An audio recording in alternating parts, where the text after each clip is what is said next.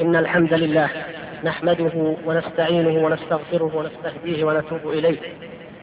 ونعوذ بك اللهم من شرور أنفسنا ومن سيئات أعمالنا. من يهد الله فلا مضل له ومن يضلل فلا هادي له. وأشهد أن لا إله إلا الله وحده لا شريك له وأشهد أن محمدا عبده ورسوله. صلى الله وسلم وبارك عليه وعلى آله وصحبه أجمعين والتابعين بإحسان إلى يوم الدين. أما بعد أيها الآباء والإخوان الكرام أسأل الله الكريم رب العرش العظيم الذي جمعني بكم في هذه الليلة الطيبة المباركة بإذن الله أن يكتب للمشايخ الكرام وللإخوة القائمين على هذه اللقاءات ولكل الحاضرين أعظم الأجر وجزيل الثواب وأن يرفع درجتهم في عليين وأن يجعلهم عنده من الصديقين وأن يكتب لهم كل عمل وجهد بذلوه وأن يخلف عليهم بخير إنه سميع مجيب.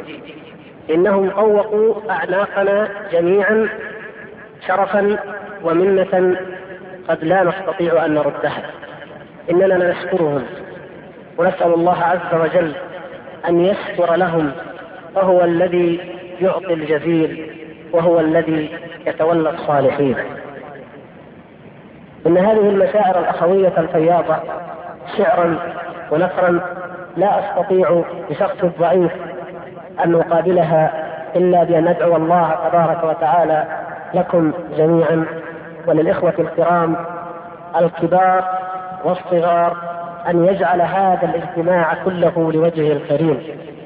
فهو الذي يعلم تبارك وتعالى أننا ولا نزكي أنفسنا أننا ما عرفنا به رياء ولا مباهاة ولا فخرا ولا خيلاء. ومعاذ الله أن تجتمع هذه الوجوه الخيرة الطيبة من أجل ذلك. لا والله إنما هو لقاء اخوة رابطة قلبية ومحبة إيمانية وأخوة يعبر عنها هذا اللقاء وهذا الترحاب. فتخرج القلوب وقد ذكرت الله عز وجل وقد رقت من خشية الله وقد خشعت لذكر الله تبارك وتعالى. إن هذا هو ما يسعى إليه كل مؤمن وهذا هو ما يجب أن يكون في كل اجتماع. لا خير في كثير من نجواهم إلا من أمر بصدقة أو معروف أو إصلاح بين الناس. ونسأل الله الكريم بمنه وجوده وفضله وعطائه العميم أن يجمعنا في جنات النعيم. وأن يجعلنا ممن يجتمعون على سرر متقابلين. يغبطهم النبيون بل يغبطهم الشهداء والصالحون بما يرون عليهم من حلل النور ومن نضارة النعمة ومن جود الكريم تبارك وتعالى لأنهم تآخوا في الله وتحابوا في الله وتعاونوا على طريق الدعوة إلى الله. فكل شيء جمعهم المقصود به وجه الله تبارك وتعالى والله تعالى يقول كل شيء هالك إلا وجهه فكل ما أريد به وجه الله تبارك وتعالى فهو باق وكل خلة أو محبة أو علاقة فإن عراها منفصلة وإنها منقطعة غير متصلة إلا ما كان لله وفي الله. نسأل الله عز وجل أن يمن علينا وعليكم جميعا في هذا اللقاء الكريم بذلك إنه سميع مجيب وأن ينفعنا جميعا بما نسمع وما نقول إنه ولي ذلك والقادر عليه. ثم أيها الإخوة الكرام لا بد للقاء من موضوع ولا بد للذكرى من مجال وميدان. والله تبارك وتعالى يقول إن التذكر إن الذكرى تنفع المؤمنين. والقلوب المؤمنة تحب الذكرى وتشتاق إليها ولا بد من التصريف في الذكرى ولا بد من مناسبة الحال. والمقام بموضوع التذكير. الله تبارك وتعالى قد أنزل إلينا الكتاب مفصلا وقد أعطانا ولله الحمد من مجالات الدعوة وميادينها الشيء الكثير وإنني كنت أحدث نفسي في الطريق. أي موضوع أريد أن أحدث عنه الإخوة الكرام؟ وقلت لا بد أن أحدثهم الليلة عن الرجولة كلمة عن الرجولة ثم قلت عجبا. ومن الذي يحدث عن الرجولة في مهد الرجولة وفي منبع البطولة؟ كيف نحدثها؟ كيف نتحدث عنها؟ وهي إنما عاشت ونمت وترعرعت في احضان هؤلاء المشايخ الكرام والآباء والمربين وطلبة العلم. فإن كان للرجولة بقية في الأمة وهي كذلك إن شاء الله فإن هذه القبيلة وهذه المنطقة هي مهدها ومحضنها ومأواها. ولذلك فإنني ما أردت بهذا الموضوع وأنا أساعد نفسي إلا أمرا آخر. أردت أن أوسع هذا المفهوم الذي يتربى عليه الصغار وعاش عليه وهرم فيه الكبار في هذه القبيلة الكريمة المتصفة بالرجولة والتي تعد الرجولة سمتها البارزة وعلمها الواضح وميدانها الرهب إنما أردت أن أوسع الموضوع ليدخل فيه أمر لا يخفى على كثير منكم ولكن يجب أن نذكر أنفسنا بحقائق قد تكون بديهية واضحة ولا تخفى على أحد. إن الرجولة أيها الإخوة الكرام إنها أصل عظيم من أصول التربية على هذا الدين والإيمان به والدعوة إليه وإنه حيث توجد الرجولة وحيث تكون البطولة فإنه يكون عز الدين ومنعة الدين وغلبة الحق وقيام الدعوة إلى الله تبارك وتعالى وإحياء الأمر بالمعروف والنهي عن المنكر. نعم يجب أن نفرق والكل يعلم ذلك بين مجرد الذكورة وبين الرجولة. إن الله عز وجل خلق الزوجين الذكر والأنثى فجعل بني آدم زوجين ذكرا وأنثى ولكن ليس كل الذكور رجالا. الرجولة في القرآن وصف آخر فيه زيادة على مجرد الذكور. والله تبارك وتعالى بدأ بأنبيائه في هذا الوصف فقال وما أرسلنا قبلك إلا رجالا نوحي إليه الله تبارك وتعالى أرسل رجالا مواقفهم الرسولية واضحة بمواجهة الفساد والشرك والطغيان والانحراف والجور والظلم وكل ما من شأنه أن يخفش أمرا مما أنزله الله تبارك وتعالى. نعم.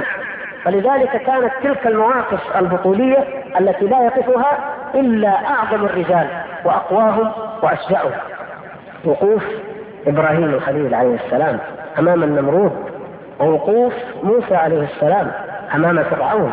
ووقوف نوح عليه السلام أمام أمة عاتية ماكرة ألف سنة إلا خمسين عاما. ووقوف هود عليه السلام أمام أمة مستكبرة متجبرة يبنون بكل ريع آية يعبثون وإذا بطشوا بطشوا جبارين كما أخبر الله تبارك وتعالى على لسانه عنهم هكذا وكل الأمم لم لا يقف إلا رجال وأعظم هؤلاء الرجال وخيرة الله تبارك وتعالى ومصطفاه من خلقه إنه محمد صلى الله عليه وسلم. المواقف الرجولية التي لو استعرضناها لما لانقضى الليل كله ونحن نتحدث عن غزوة أو موقف واحد من مواقفه صلى الله عليه وسلم. يكفيه صلى الله عليه وسلم من مواقف الرجولة أن يقف وحده والناس كلهم كانوا ضده وأن يدعو إلى الله تبارك وتعالى فيحطم الأصنام جميعا. يرتجف قلوب الروم. ترتجف قلوب ملوك الروم وملوك الفرس. منه صلى الله عليه وسلم وهو لم يخرج بعد ولم يجف مداد صلح الحديبية بعد كما ثبت ذلك صحيح وفي قصة هرقل سبحان الله. أية رجولة هذه تعلمها رسول الله صلى الله عليه وسلم من ربه وخلقه وجبله عليها ثم علمها أصحابه من بعده صلوات الله عليه وعليهم أجمعين. أي رجولة أعظم من قيامه على الصفا وينذر لينذر عشيرته الأقربين. ثم من هجرته صلوات الله وسلامه عليه ذلك الموقف الشجاع العظيم ثم من مواقفه العظيمة في المعارك التي يخبر صلى الله عليه وسلم أنه لولا من عذره الله تبارك وتعالى لا يريد أن يشق عليهم لما ترك خلف ولما بقي خلف سريه تخرج في سبيل الله عز وجل. وما تخلف عنها قط صلوات الله وسلامه عليه. كانوا كما قال الصحابة رضي الله تعالى عنهم كنا إذا حمي الوطيس يعني اشتدت المعركة احتمينا واتقينا برسول الله صلى الله عليه وسلم. حتى في يوم هوازن وما أدراك ما هوازن وقد أعدت وأجلبت. حتى قال قائل قريش ممن لم يرسخ الإيمان في قلبه لن يردهم اليوم إلا البحر. قال الآخر بطل السحر اليوم بطل السحر يعني أمام هوازن. ومع ذلك وقف صلوات الله وسلامه عليه. وقد كاد أن أن يتولى أكثر المسلمين. وقف صلى الله عليه وسلم وهو ينادي يا أصحاب بدر يا أصحاب الشجرة. حتى عادوا إليه صلى الله عليه وسلم وهو ثابت مكانه ثم تحولت المعركة. إلى صالح المسلمين وانتصروا بفضل الله.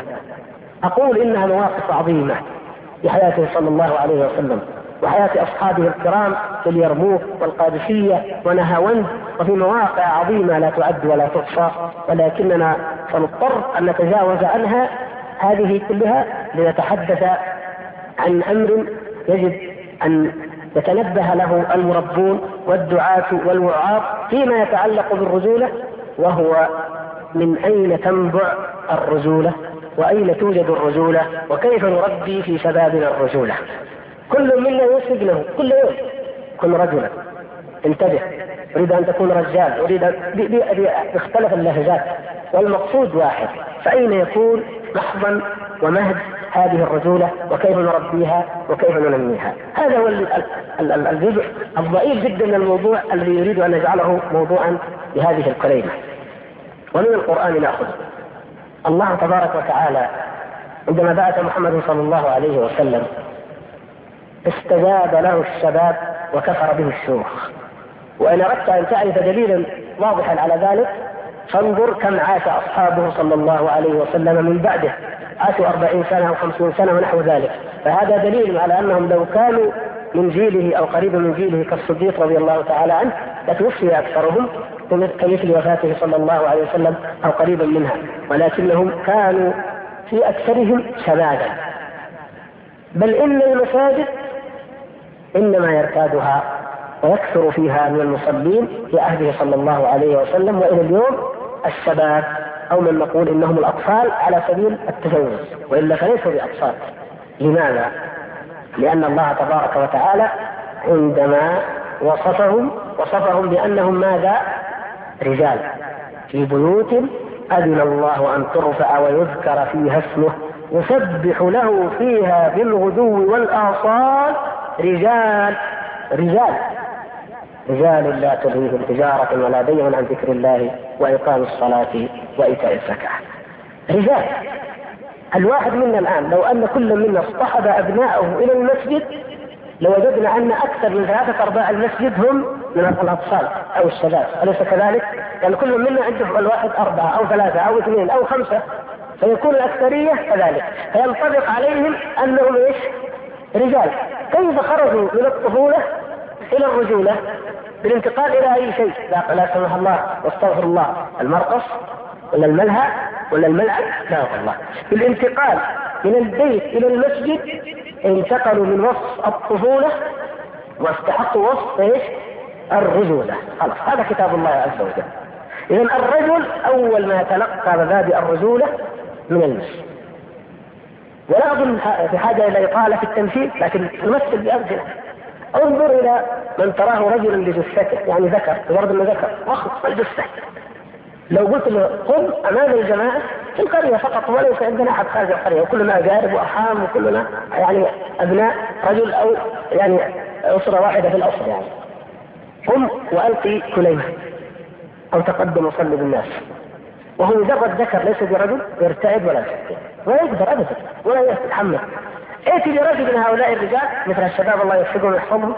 حفظة القرآن يتقدم ويصلي بنا ويقرأ الأجزاء الطويلة ما شاء الله. أليس هذا رجل؟ هذا مجرد ذكر؟ هذه رجولة من أين تعلمها؟ من المسجد لو قلت له قم اخطب الجمعة لقام وخطب. إذا هو رجل. هذا هذا رجل. وهكذا تربى الصحابة الكرام على هذه الرجولة وتنافسوا في هذه الرجولة وهذه القبائل الكريمة سليلة تلك الأعراق التي بذلت واعطت وجاهدت وسطرت في كل معركة وفي كل ميدان من ميادين العلم والجهاد والدعوة من حديث وفقه وتفسير وقيادات بطوليه رائعة.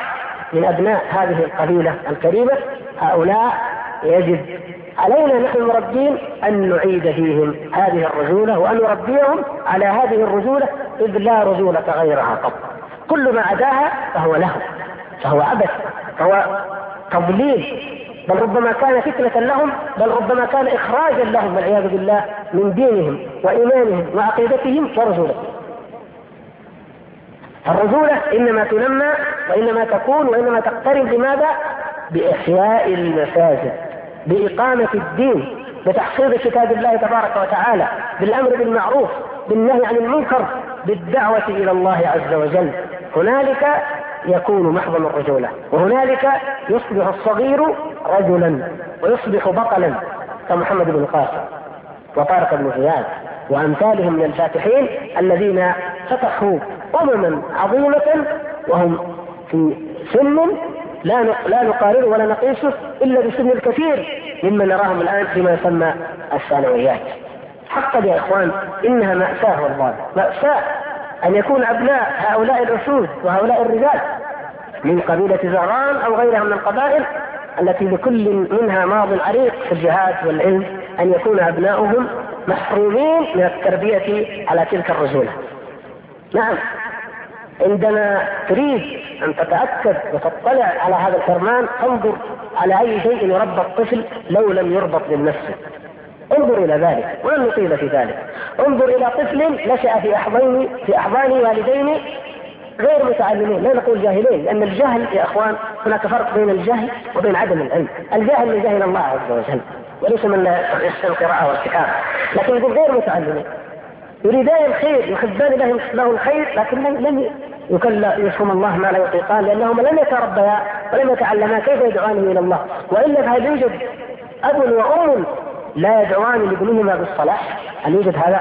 هل يوجد أب وأم إلا من مسخ الله قلبه الا يتمنى أن يكون ابنه فيه من الخير والصلاح والهدى والاستقامة ما يجعله يصبح مضرب المثل في قريته وقبيلته هكذا يريدنا أباؤنا يريد منا أباؤنا وأمهاتنا.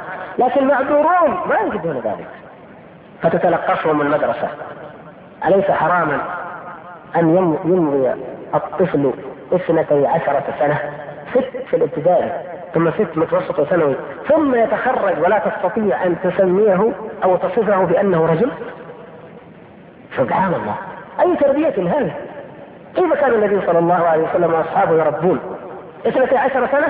كفيلة بأن تحوله إلى طاقة. إلى سعلة إلى قائد إلى مجاهد إلى عالم إلى مفتي إلى محدث إلى فقيه إلى نحوي إلى لغوي إلى كثير مما نقرأ. واقرأوا سير العلماء واختصوا من كانوا منهم من قبيلة زهران هذه المدينة الكريمة. اقرأوا في أي سن كانوا عندما كانوا وبلغوا مبلغ الفتوى والعلم والحفظ والجهاد والدعوة. سبحان الله أي ظلم يظلمه الفتى المسكين الذي ولد وله نفس العقل الذي كان لأولئك إن شاء الله أو على طريقهم. وولد وفيه نفس المؤهلات بإذن الله وفي نفس البيئة ولكنه ظلم بأن يظل يدرس ثم يدرس ثم يدرس وتمضي عليه هذه السنوات ثم لا يكون مستحقا لأن يقال عنه إنه رجل إلا قلة. ثم انظر بعد ذلك إلى هذا هذه المدرسة. قد يقال فليعوض ذلك الإعلام وربما يعوض ذلك المجتمع وأظن ان الحديث في الإعلام وما يقدم الإعلام أصبح من الكلام المكرور الذي أشبه الكلام فيه أشبه باللغو لأنه لا يمكن أن يربي على خلق ولا على فضيلة ولا على جهاد ولا تربى أحد عليه فنشأ إلا نشأ في أودية أخرى لا نريد أن نتحدث عنها حسبك أنها بعيدة عن الله واليوم الآخر والدار الآخرة وما يربطه بالله وبتقوى الله وبطاعة الله والعياذ بالله. يبقى المجتمع المجتمع من أين يستمد؟ إن قلب المجتمع النابض إن حقيقة المجتمع إن انتماء المجتمع مرتبط بأصل وركن ركين وهو في بيوت أذن الله أن ترفع ويذكر فيها اسمه إنه مرتبط بالمساجد هذا هو الأصل وهذا هو المنطلق. فيه رجال يحبون أن يتطهروا. سبحان الله. هكذا الرجولة. تذكر الرجولة مرتبطة ببيوت الله بالطهارة بالبيوت التي أسست على تقوى من الله والتي رفعت بذكر الله والتي هي لله عز وجل. إذا أين المسجد؟ وأين دور المسجد؟ في التربية والرجولة. إذا أكثرت المساجد من المواعظ إذا أكثرت من حلقات التحفيظ إذا أكثرت من المعلمين والمربين والمفتين والموجهين. أين مساجدنا من مسجد رسول الله صلى الله عليه وسلم وأصحابه؟ كان مسجد رسول الله صلى الله عليه وسلم هو دار الحكم ودار القضاء ومقر القيادة العسكرية ومقر الفتوى ومقر العلم ومقر جمع الصدقات والتبرعات ومقر ومقر عدد ما شئت من ضرورات الأمة وأساسيات حياتها أين تجدها؟ إنها في المسجد. وهكذا كان الصحابة الكرام. من أين تخرج العلماء الذين درسوا على يد عبد الله بن مسعود رضي الله تعالى عنه وعبد الله بن عباس رضي الله تعالى عنه والذين حفظوا هذه الآلاف المروية عن أبي هريرة رضي الله عنه الدوسي الزهراني وكم وكم رضي الله عنهم أجمعين ومعاذ وغيره. من أين تعلموا؟ ثم جاء العلماء الإمام أحمد ومالك والشافعي وأولئك الأئمة الأعلام في الحديث وغيره أين كانوا؟ حتى اللغويين علماء اللغة أين كانوا يعلمون اللغة؟ سبحان الله كل شيء كان ينطلق من المسجد ولهذا نقلل من قدر المسجد جدا لو سميناه جامعة لأن جامعاتنا معروف معروف ماذا تخرج فلا نريد أن نقلل من شأنه ونقول كان جامعة إلا على سبيل التزوج نقول كل أنواع العلوم كانت فيه فهو جامع وجامعة ومقر قيادة وأمارة وحكم ودعوة إلى الله عز وجل. ثم أين مساجدنا؟ يعني أين المساجد نصلي ومع ما فينا من تأخر أحيانا أو تقاعس وتخلص تصلى تصلى فيها ثم تقصد سبحان الله. وكأن هذا هو هذا المسجد. ولذلك يأتي ويعشعش في الأذهان ما يريد العلمانيون والمغيظون والمفسدون أن يعلمون إياه أن الدين لا علاقة له بالحياة. تبغى تكون متدين؟ صل واخرج وبعد ذلك والعياذ بالله إن أردت الربا فتعامل به إن أردت الاختلاط فهو ميسر إن أردت اللهو واللعب فله مجالاته وموازينه ومؤسساته وأموره كلها إن أردت كل شيء كل منهج أو مبدأ أو ملة ممكن وتظل متدين وتظل أنك مرتبط بهذا الدين أو لك انتماء إليه بماذا؟ لأنك تذهب إلى المسجد. والبعض لا إلا يوم الجمعة. فبالله عليكم أي رجولة في أمة هذا حالها وهذا شأنها إنها أبعد ما تكون عن حقيقة الرجولة. ولهذا فيها ذكورة ذكورة ولكن قليل فيها الرجولة. سبحان الله. هذا حالنا وهذا حال مساجدنا عندما حصرنا الدين في معنى واحد أو في مسألة جانب من جوانبه وحصرنا عمل المسجد في ذلك. ثم نرجو خير الدنيا والآخرة. كيف يأتي؟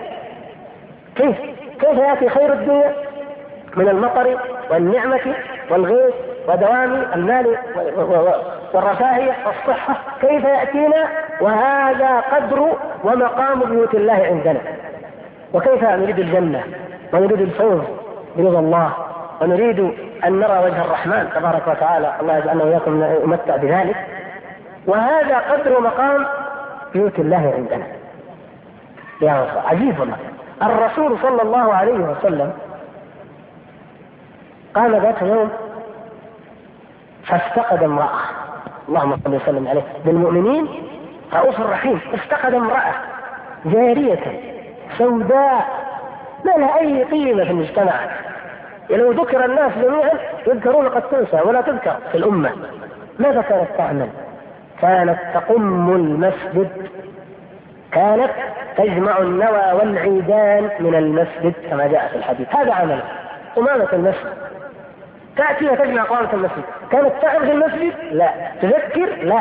تعلم تفتي لا. قد لا تكون من النفس العربية أصلا. كان عملها أن تجمع القمامة العيدان التي في المسجد. أو أي شيء يسقط منه. تجمعه. افتقدها رسول الله صلى الله عليه وسلم. قالوا يا رسول الله إنها توفيت البارحة. وماذا فعلتم بها؟ قالوا قد دفناها. سبحان الله. قالوا نزعج رسول الله صلى الله عليه وسلم؟ في الليل. كل أجل جارية أمة سوداء ما كان لها شغلة إلا إذا خرجوا الناس المسجد راحت تربط معه. يعني فاتح عظيم صحابي كبير مجاهد كذا. ممكن يقال للنبي صلى الله عليه وسلم يا رسول الله إن فلان قد مات. لكن هذه جارية وصلى عليه هكذا رضي الله تعالى عنه يعني حبا لرسول الله صلى الله عليه وسلم وإيثارا لراحته صلى الله عليه وسلم. ورأوا أن الأمر قد قضي ويكفي. لا قال فهل آذنتموني؟ الله أكبر. الرسول صلى الله عليه وسلم يعاتبهم كيف؟ يعني هذا عمل بسيط ولا كان تدخل المسجد؟ سبحان الله فهل آذنتموني أين قبرها؟ فانطلق وانطلق معه أصحابه فصلى عليها صلوات الله وسلامه انظروا ذلك ومن يعظم شعائر الله فإنها من تقوى القلوب وهو إمام المتقين صلى الله عليه وسلم نعم والله من يقوم المسجد وخير عند الله عز وجل ممن يسكن أفخم القصور وهو في معصية الله عز وجل لكن كيف نعرف نحن هذا؟ لا مشكلتنا أننا كبرنا وعظمنا الدنيا وأهلها فأصبحنا نتفاخر. كما ذكر الله عز وجل في القرآن ألهاكم التكاثر زينة وتفاخر وتكاثر. فأصبحنا فلان عنده وعنده وعنده وفلان مات فلان راعي الأموال وراعي المؤسسات وراعي الملك وراعي كذا وراعي كذا مات. يتذاكره الناس لكن لو قالوا ماتت واحدة كانت في المسجد ولا واحد من السودان كان في المسجد؟ الله يرحمه.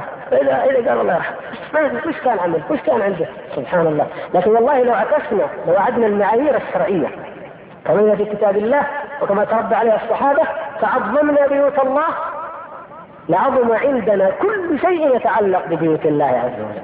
يكفي أن من بنى مسجدا لله كما قال صلى الله عليه وسلم صغيرا كان أو كبيرا. ولو كان كمصحف قطاف بنى له الله بيتا في الجنة. الله أكبر بيت في الجنة سبحان الله وبيت الجنة من إيش؟ ليش؟ لبنه من إيش؟ ولبنه من إيش؟ وأنواعها كيف؟ ها؟ كل حديقة البيت بس الشجرة كم كم يصير راتب يظلها؟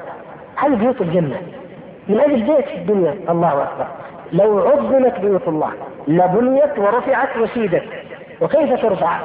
ترفع حسا وترفع معنى. أما رفعها حسا فتكون أجمل وأنظف وأفضل ما في القلب. لا نقول الزخارف أو كذا من الأمور التي قد تدخل في المكروه والبدع ولكن أن تعظم ويختار لها الموقع المناسب ويختار لها البناء الجميل والفرش الممتاز وكل ما يخدم المواقف والمصالح والمنافع التي تتعلق بها. ثم ترفع معنى وهو المهم أن ترفع في القلوب وأن تعظم وأن تجل. ويجل كل من كانت حياته وقيمته مستمدة من هذا المسجد وفي هذا المسجد. من جاء ليعلم أو يتعلم. من جاء ليعظ أو يستمع إلى ذكر الله ويوعظ هذا هو هذا الذي نحبه وهذا الذي نعظمه وهذا الذي نقدره. كما عظم صلوات الله وسلامه عليه شأن هذه الجارية ولم يستهن بعملها هذا. الشباب يتكلمون عن عن عن الزواج وأكثر ما يشغل بال الشباب الزواج ولا سيما مع هذه المصائب والفتن والمغريات والملهيات والمثيرات التي تريد أن تقحمهم إقحاما في الرذيلة والدعاء الذين قال فيهم صلى الله عليه وسلم دعاة على ابواب جهنم ينعقون في كل اذاعه ومنبر ومجلة وصحيفة وجريدة إلا ما رحم الله يريدون أن يغروهم ويفكرون في الزواج. ما هو مهر الحور العين في الجنة؟ ما مهر يا شباب؟ طيب. اذا قمامة المسجد. الله أكبر. الله أكبر. مهر الحور العين. نعم. لماذا؟ هب أنني أنا شاب أنيق ومنتهر المنظر والكذا وكذا وكذا ولا أريد أن أظهر امام الناس الا بانظف أو أنظف مظهر ولكنني من أجل بيت الله أذللت نفسي. ويجب أن نذل ولكن لمن؟ لله. أما غير الله لا نذل الله ابدا. نذل لله. وكل ما أمرنا الله سبحانه وتعالى أن نذل له من الطاعة فهو مراد به والمقصود به وجهه سبحانه وتعالى. فأتيت لأقم النصف أخذ من ديل من هنا وأخذ أيضا من هنا وأخذ كذا وأعضع وأجمع. أنا بهذا العمل أنا أدفع مهر الحور العين. نسأل الله أن يمتعنا وإياكم من مالك بشيء نعم. ولذلك من عرف الله عز وجل ومن عرف الجنة ومن عرف النار ومن عرف قيمة ذكر الله فليصحح نظرته. وليسابق إلى مثل هذه الأمور إلى التنافس بإحياء بيوت الله وإعمار بيوت الله وإحياء ذكر الله تبارك وتعالى في كل مكان في كل مكان أن يرفع النداء النداء الذي نسمعه ولكننا نغفل عن معناه. من منا لا يسمع الله أكبر؟ ما معنى الله أكبر؟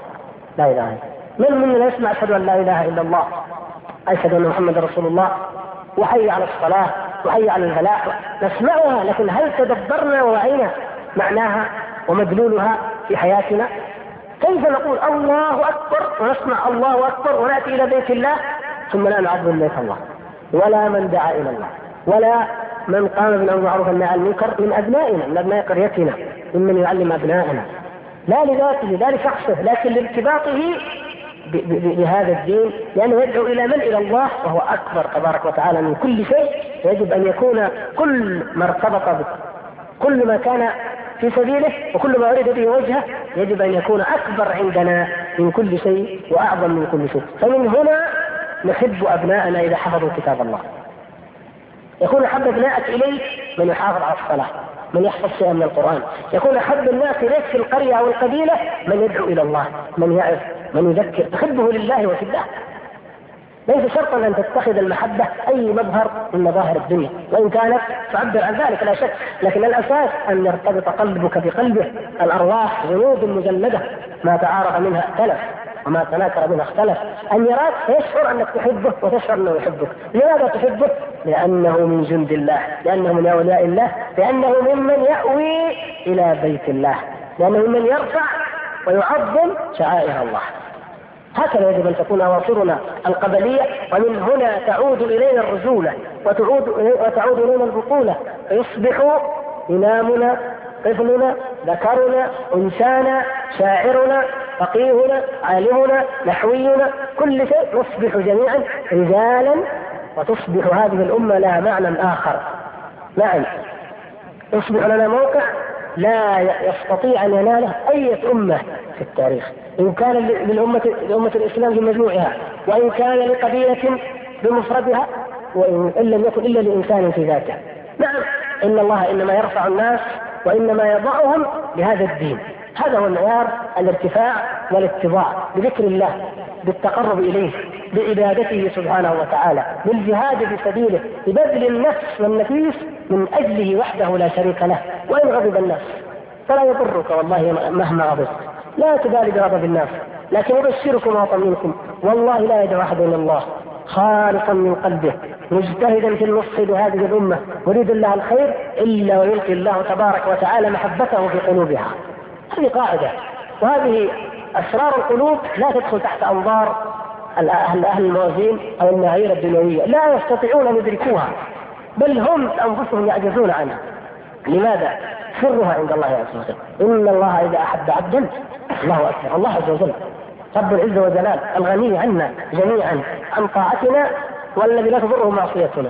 إذا أحب عبدا هذا العبد الفقير المسكين الضعيف الذي قد يكون أشعث اكبر ذي قمرين لا يؤته له في أي مكان نادى جبريل عليه السلام. يا جبريل الله أكبر الروح الأمين رئيس الملائكة رب العالمين. يا جبريل إني أحب فلانا. فأحبه فيحبه جبريل ثم ينادي في أهل السماء إن الله يحب فلانا فأحبوه فيحبه أهل السماء الملأ الاعلى العظيم ثم يلقى له القبول في الأرض. سبحان الله. ولهذا يا إخوان تجد أنت بحسك البسيط بنظرتك الأولية هكذا انظر إلى وجوه اجتمعت على ذكر في بيت من بيوت الله. أو في مكان كهذا المكان بإذن الله. انظر إلى الوجوه إلى القسمات إلى التعبيرات العيون ماذا ترى؟ من الصفاء والخير والنور. لا, لا تستطيع أن تعبر عنه. ثم انظر إلى وجوه قوم اجتمعوا على غير ذلك. ماذا تجد والله سبحان الله ولكن المؤمن ينظر بنور الله وغير المؤمن لا يستطيع أن يميز لا يستطيع أن يرى. لكن الذي آتاه الله البصيرة والفراسه والله يميز بين الوجوه. والله يعرض عليك اجتماع وخرجت فجأة وجدت ناس تستطيع أن تقول هؤلاء مجتمعون على ذكر الله. لحظة لحظة. أو تقول والعياذ بالله هؤلاء مجتمعون على معصية الله. لماذا؟ لأن كل إناء بما فيه ينضح. لأن القلوب ما يعتلج ويعتمل فيها يظهر على صفحات الوجوه بإذن الله تبارك وتعالى. هذا سر أودعه رب العالمين. لا يستطيع أحد من الناس أن يلغيه بل السعيد من اكتشفه. ومن عرفه ومن اتاه الله تعالى البصيره لكي يستمتع به ويحمد الله تبارك وتعالى عليه.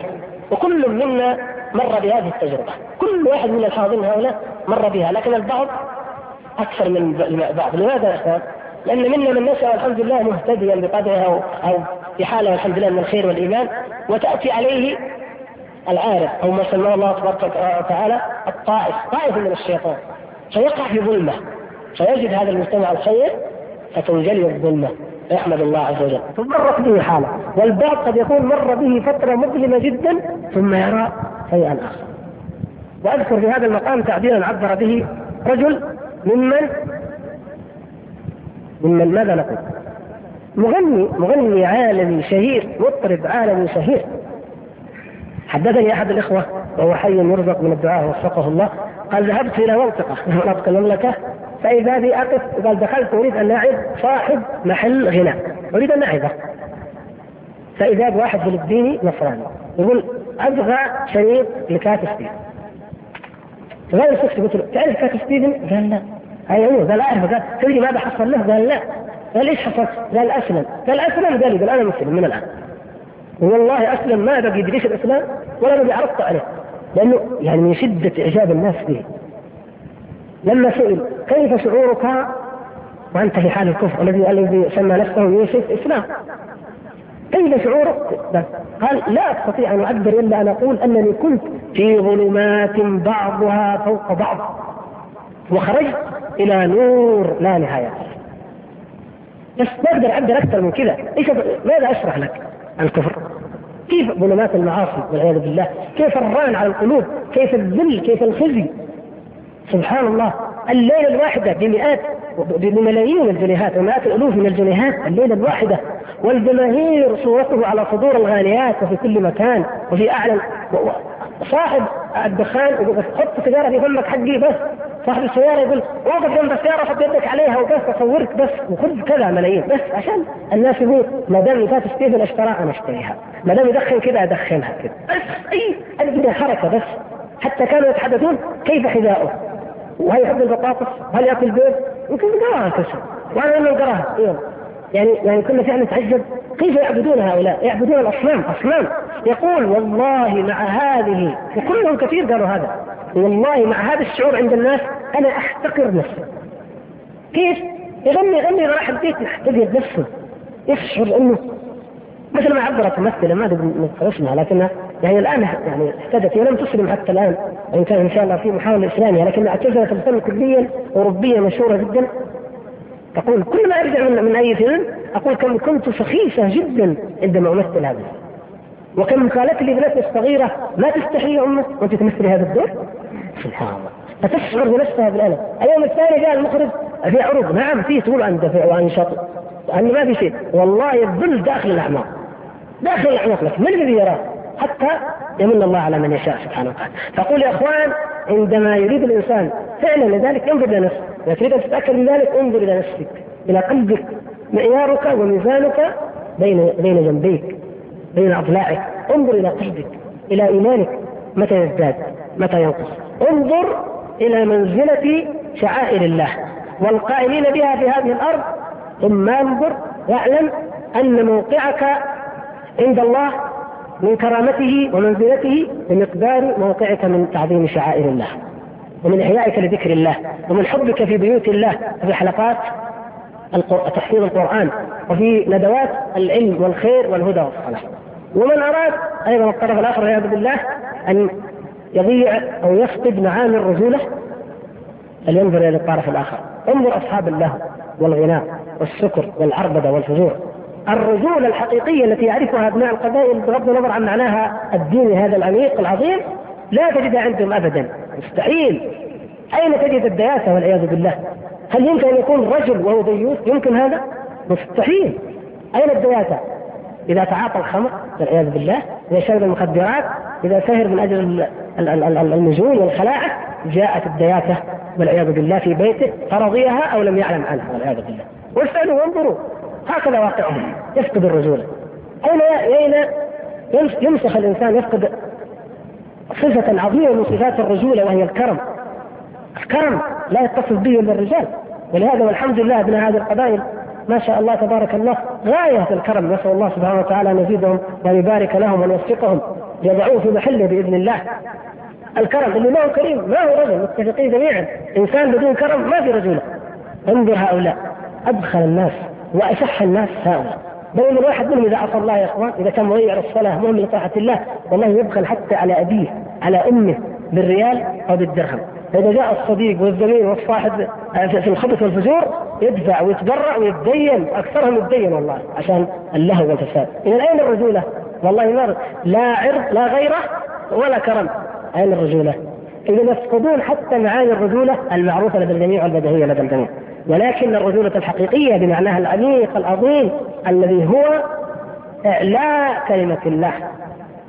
إيقاظ القلب وتحريك الجوارح وابتعاث الهمة لإعلاء دين الله تبارك وتعالى وإرغام أنوف الكافرين والمنافقين والجاحدين والمعاندين من أجل كلمة الحق من أجل الله أكبر من أجل لا إله إلا الله. هذه هي التي يجب أن نتربى عليها وهذه هي التي يجب أن نتعلمها.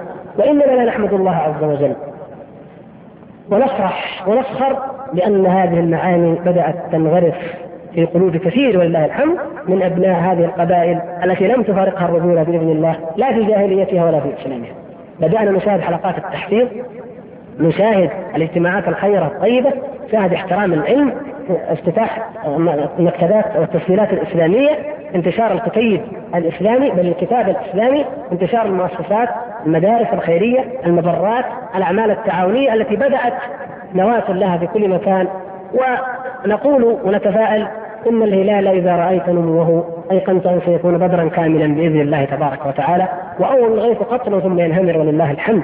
فاصبحوا الحمد لله من أبناء هذه القبائل من فضل الله من تخرج وتعلم وإذا به منارة منارة في منطقته في قريته وإذا بالناس كلهم شيخ القبيلة وعريف أو شيخ القرية والأمناء والإمام والناس يحبونه وينبذون يكرهون ذاك الفاجر العاصي الذي يتبع اللهو واللعب والذي لا يسير إلا فيما حرم الله ولا يدعو إلى ما لا إلا إلى ما لا يحله الله عز وجل.